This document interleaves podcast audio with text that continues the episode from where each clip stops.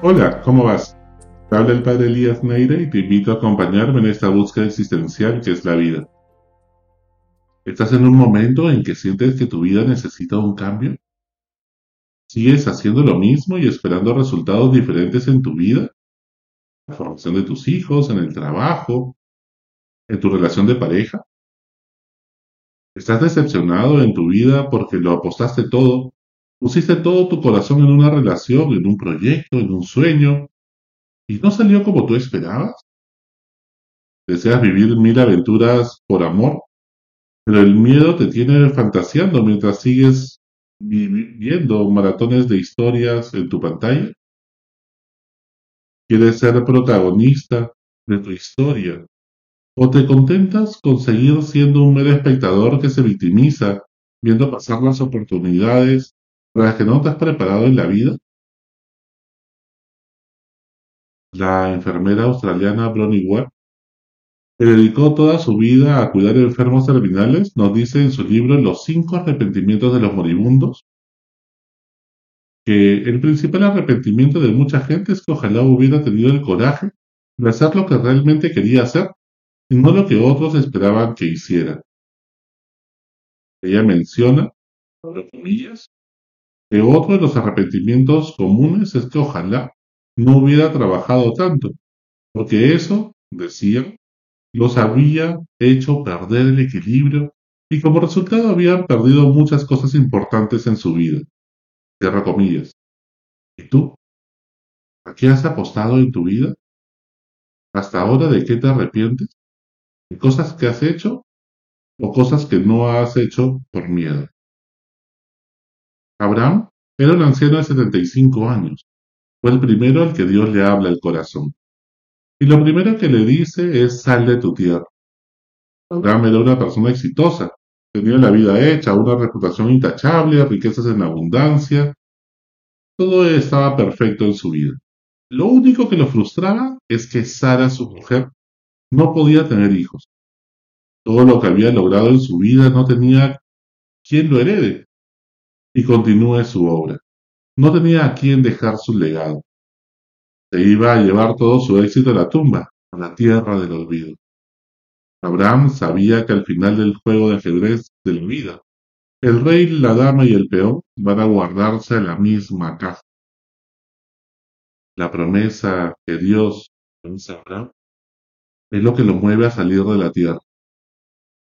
La tierra que lo había visto nacer y donde había tenido tanto éxito la tierra donde él era ángel, a dejarlo todo, desinstalarse y comenzar de nuevo. Abraham corre el riesgo de resetear su laptop, perder todos los archivos de su vida y desaprender lo que le había funcionado para hacer cosas diferentes, buscando resultados distintos. La esperanza de tener un hijo lo mueve. ¿Y tú estás dispuesto? El amor es dinámico por definición. El amor te hace salir de tu propio egoísmo para donarte a los demás. El amor te hace luchar por un propósito trascendente. El amor te impulsa a ponerte al servicio de los otros.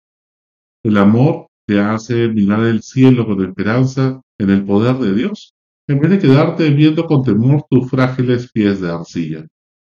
El amor te hace hacer locuras en un mundo de perfeccionistas obsesionados con la corrupción, con no, eh, eh, no equivocarse y juzgar el error de los demás.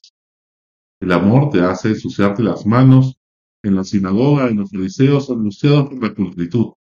El amor te hace emprender proyectos innovadores, en vez de siempre seguir la misma receta.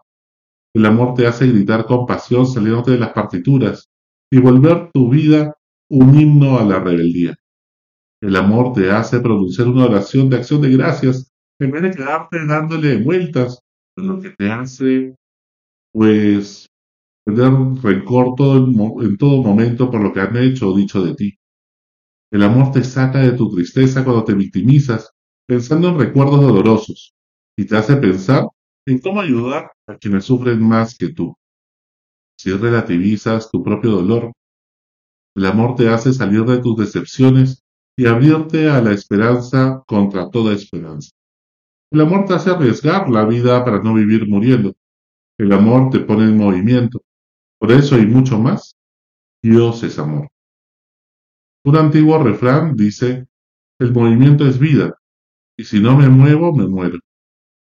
Mientras que te muevas y cambies de refugio, tendrás más oportunidades de seguir con vida. Somos peregrinos en este mundo, siempre en camino, siempre en movimiento. No te vuelvas sedentario.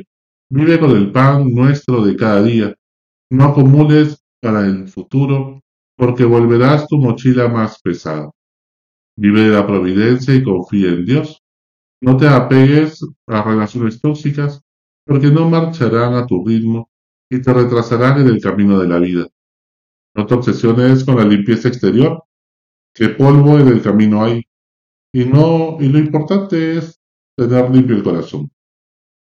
En el Evangelio de hoy, Jesús se muestra con un cuerpo transfigurado y glorioso, junto con Moisés y el profeta Elías, ante tres de sus discípulos, Pedro, Santiago y Juan. Ante esto, Pedro les dice, qué bien se está aquí. Hagamos tres tiendas y nos quedamos aquí. Entonces la visión desaparece y Jesús los anima a continuar su camino a Jerusalén, donde será crucificado. Jesús no quiere que te quedes tranquilito rezando, sino que ores para que tu corazón arda de indignación ante el abuso, la injusticia y la corrupción, y salgas en tu ensimismamiento para cambiar el mundo. El cristianismo no es un método para que te sientas bien, anestesies tu conciencia y viva más tranquilo. Eso es narcisismo espiritual. Gente que vive de retiro en retiro, de misa de sanación en misa de sanación, buscando más los milagros del Señor que al Señor de los milagros, gritando alabanzas a Dios y mirando a otro lado, siendo indiferente cuando sus hijos lo necesitan en casa.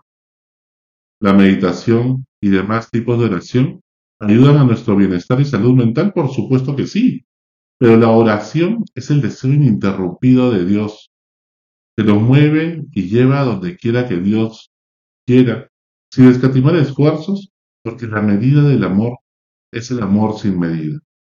El cristianismo consiste en seguir a Jesús, convertirte de corazón, cambiar de mentalidad, para vivir como Él, sentir como Él, pensar como Él, hacer lo que Él hace y amar como Jesús.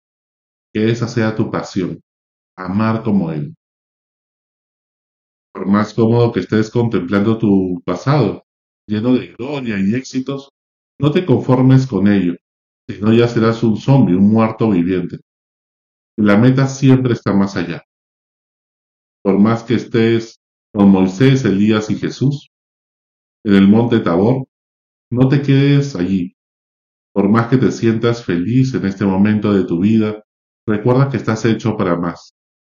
No te contentes con el Dios que ya encontraste en tu vida, por experiencias místicas que has tenido hace años. Jesús tiene que ser el pan nuestro de cada día. Que tu experiencia de Dios sea hoy día, máximo hace unas horas. Estate siempre sediento y hambriento de justicia. Que tu pasión sea amar como Jesús y construir el sueño de Dios en este mundo. ¿Qué mundo sueñas? ¿Un mundo donde todos los jóvenes tengan oportunidades para poder salir adelante? ¿Un mundo donde todos tengan una educación de calidad? ¿Un mundo donde ya no haya cáncer? ¿Un mundo donde todos cuidemos el medio ambiente? ¿Un mundo que realmente sea una aldea global para todos? ¿Un mundo donde todos sean escuchados? Felices los insatisfechos porque aún tienen hambre de pan vivo bajado del cielo. ¿De qué tierra movediza Dios quiere que salgas? ¿Qué te tiene paralizado en este momento de tu vida? Y, y si esta fuera tu última semana de vida, ¿qué harías distinto? Hasta la próxima. Sigue buscando que Él te encontrará.